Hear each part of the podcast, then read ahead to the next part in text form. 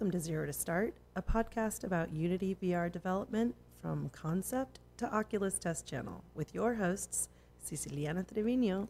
And Melanie Mansell. On Zero to Start, we drop into the basement of the matrix where analog, digital media, and VR development coalesce into new dimensions and glitchy situations. By creating my first VR experience, my goal is to help bring VR development and education to Berkeley Community Media, where I'm the outreach director. You can listen on Spotify, and now it's official. Zero to Start is on Apple Podcasts. What's next, Cece? iHeartRadio? Haha. I heart hope so. sure, why not? Until then, though, we do have a Zero to Start YouTube channel where we've been posting episode music playlists. My playlist is called Elements, and Ceciliana's is The Gamma. Before we dive into our developer recap, I wanted to ask you about your recent travels to Mexico and how was that traveling with all of the virus news going on right now?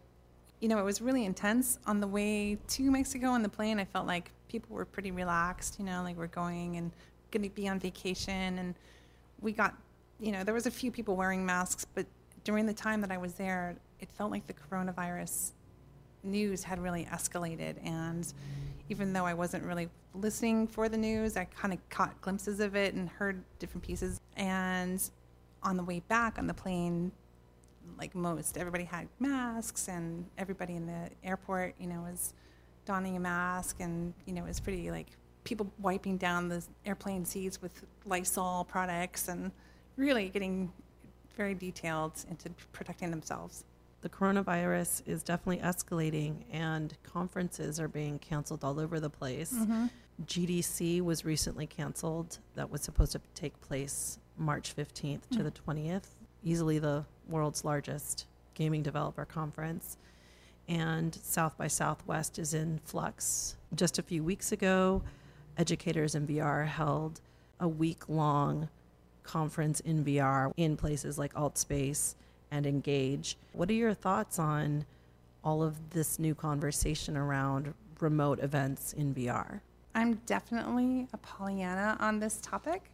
I think that this wave of coronavirus is actually an impetus for people to look at VR more seriously. You know, people who may have said, oh, it's just for games or it's just, you know, a passing fad. The coronavirus is showing us that we really we can work from home. We can help to save the environment. We can you know, lower our carbon footprint and still connect with each other. And that's the main point is that we're connecting, communicating, collaborating, and you know, if we can save the environment and keep healthy in in that way by using VR, then more power to us.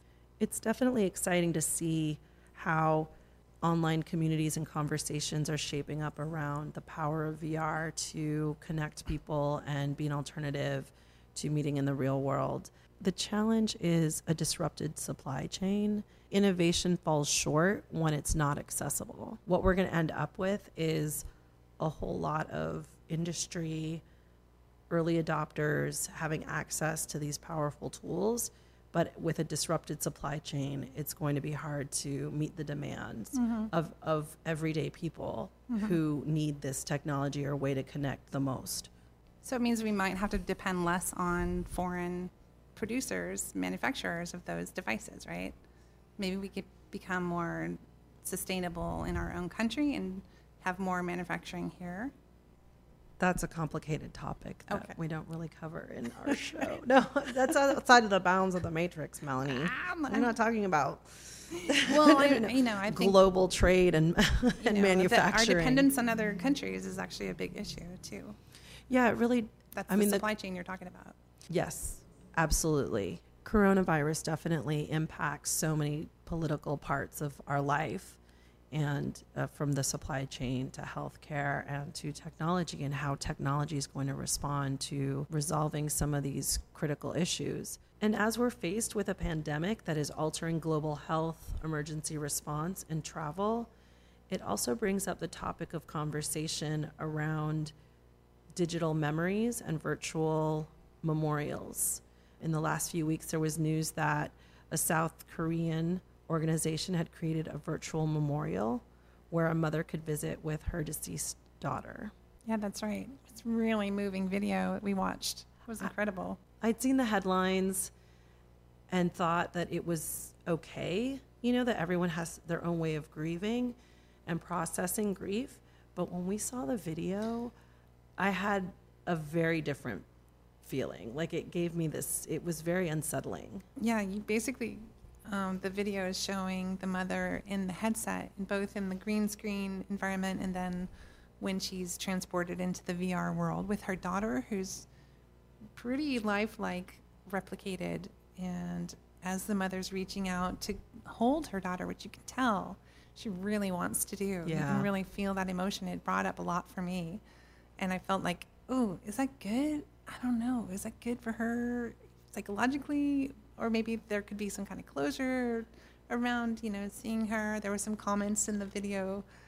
The comments were really interesting to see the spectrum of people that were supportive or people that felt that it was really dangerous. Mm-hmm. And it's a bit of a Pandora's box. The commercial launch of the Rift happened in 2016. It really feels like as this technology is kicking into gear, these ethical questions about how to handle and approach experiences like this um, are really coming to the forefront and becoming more imperative because you have actual use cases, whereas a few years ago you were still wondering what the impact would be. That's right. And you have some experience a little bit with that I- also. I do. I do. I was able to collaborate with my friend Emily Ullman, who's the CEO and co founder of Spatial First, which is a Bay Area prop tech startup bridging the layers between digital and physical world. And she used her Matterport camera to come and capture my mom's just magical studio apartment, you know, where my mom was in like for 30 plus years, Wow. you know, where she had created her little world. And my mom used to always say, every inch is an altar. And it was really true. She had like fairies hanging from a leaf, beautiful metal leaf sculpture from her window. I really wanted to capture that. And it's wonderful because now I can go back and walk through into her living space and into the kitchen and experience you know it does bring up a lot of emotion just ha- you know the environment where my mom was i can only imagine what it would be like to have my mom's you know avatar Likeness, yeah. in that space to see her and hear her again you know that would be really maybe too much for me but also kind of interesting it's it's intriguing i have video of her though she was she's the reason why I came to the TV station in the first place, is because she loved to be in front of the camera. And I'm definitely behind the scenes, you know, like the technical part.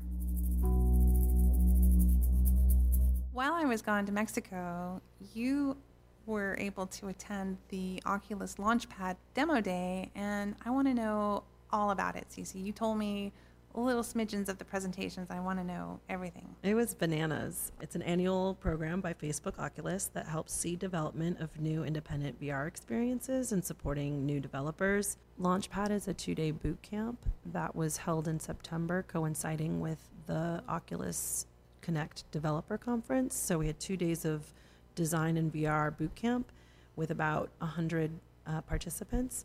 And then once the boot camp is completed, participants have the option of working on an advanced prototype called a vertical slice. I imagine a big piece of cake when you say that. Right. And with the cake, you have the frosting and you have all the layers are baked and the fork just goes through like a sponge and it's tasty and delicious. Yes. But you only have four months to work on it. So um, there was a four month development cycle to complete the vertical slice. And they capped it off with a demo day, February 29th, featuring an array of incredible new dynamic experiences everything from games, health and wellness, art, butterflies, uh, tool sets that developers can use. So it was really an incredible opportunity to spend the day with the Launchpad participants and seeing their presentations and everyone rooting for each other as they were going through the projects that they had created. I think I've applied two or three times. This was my first time getting in, and I'm ever so grateful for the opportunity to be a part of this collective of developers and producers and designers that are forging new ground across the spectrum of VR experiences. That sounds so inspiring. Tell me about your project. My project initially was a multiplayer called Icebreakers based on an AR mobile prototype that I had done last year that was admittedly overambitious given the time that we had and the resources. But I was really excited to try and do something that would push me beyond anything I'd ever done before technically. And while I didn't necessarily meet my goal with the project that I started with, I was able to create my first local area network with two VR headsets. Oh, cool. And um, I learned a ton about multiplayer net- computer networking, but really uh, ultimately could see that I wasn't going to have enough time to get where I needed to be when I needed to be there. So I had to pivot, and I was able to adapt um, a concept that I had been working on last summer and into a piece called Bio Ofrenda Element Cycle, which is a virtual communion of nature, geometry, and meditation. It was the opposite of what I had been trying to make, which was this ice breaking multiplayer game.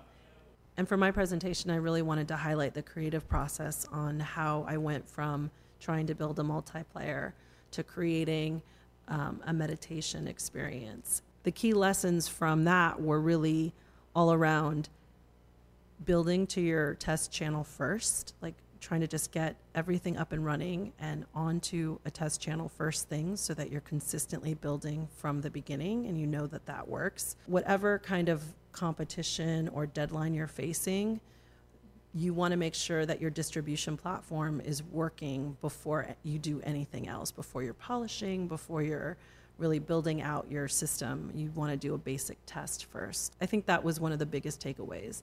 The other thing is, you know, take pride in your work, but don't let pride take you out of your work. I think if mm. you get attached too much to a polished idea, it could really interfere with you having something working in the real world. And and I think that can be really hard for creatives to know when to make that decision. That was your pivot you were talking about. The pivot. The yeah. pivot. And that's why I think I'm always That's a new dance the in the, in the basement of the Matrix. the YouTube playlists really help me survive like the constant dread of things not working because I was up against my own ignorance, really, of not knowing how things worked. But it forced me to come to terms with how much I really want to make something that works.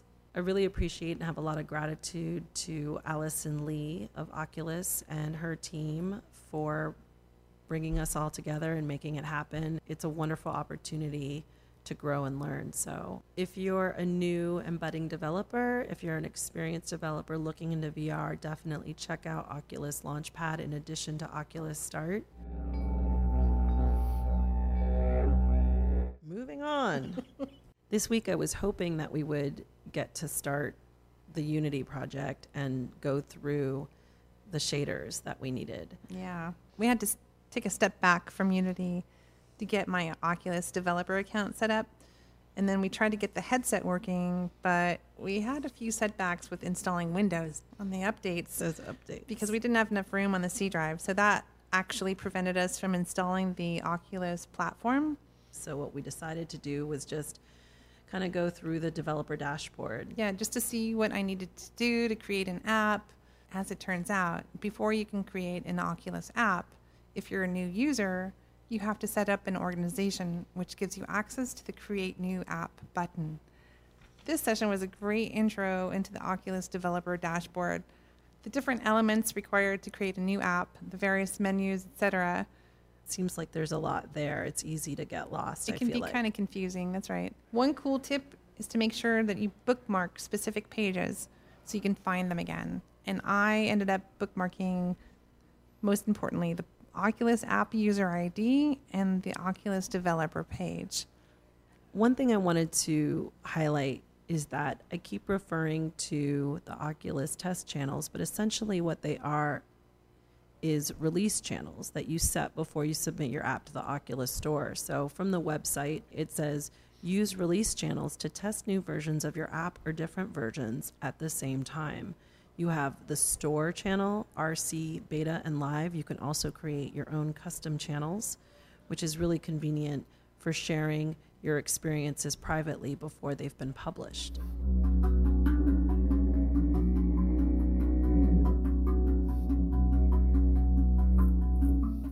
We're still feeling the impacts of the retrograde, which ends March 9th, thankfully. Although we were able to set up Berkeley Community Media's organization on the Oculus developer dashboard, you were able to start your app and make a profile page for it, which is pretty exciting. And you got your app ID. Woohoo! Exciting. Cool. Ready for the next steps. And we're ready for a recap on this week's playlist.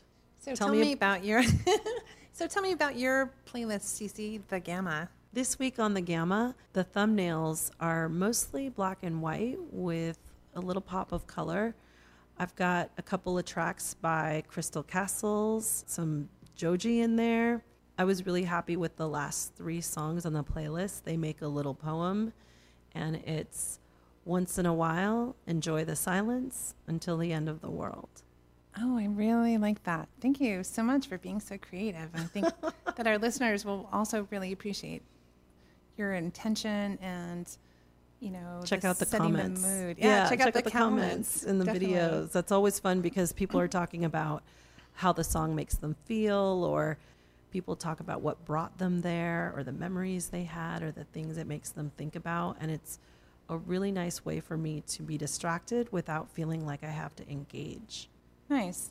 My playlist was definitely influenced by the flavors of Mexico. Some of the songs I found really enticing because they had this mood to them and gave it like a sort of romantic. I don't really speak Spanish. I know a few words because I speak French. So I couldn't really read a lot of the comments below.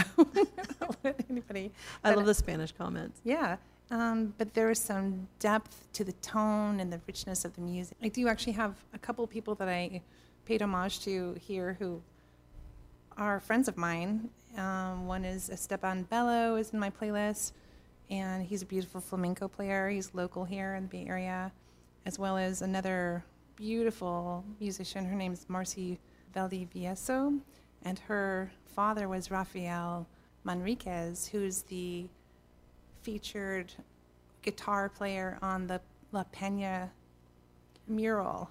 at- Wow. yeah, on the wall over there. So, So La Peña is a long-standing multicultural Multicultural. performance space in Berkeley. It has an incredible Instagrammable mural Mhm. before there was Instagram. that's right. So it's ending with the prayer that was written by her father, and she reads in both English and Spanish. And her husband, Ricardo, is playing the music in the background. I also want to say that I'm performing with Marcy playing the didgeridoo. It's going to be a live performance at a gallery honoring women who are like serpents and wear eagle's claws. Something, some translation from Spanish that I When and where is this? Is So- this one of the videos in the playlist, or is this that's happening. happen? It's about to happen. It's Friday the 13th in San Francisco at an art gallery that will be in the show notes. Fantastic! Can't wait. So thanks so much again for the opportunity to create the playlist because it is not just a distraction. I think it's a focus, you know, that you can have playing in the background and give you like those tones and those flavors and bring you into another world. Here we go. Here we go. See you on the other side.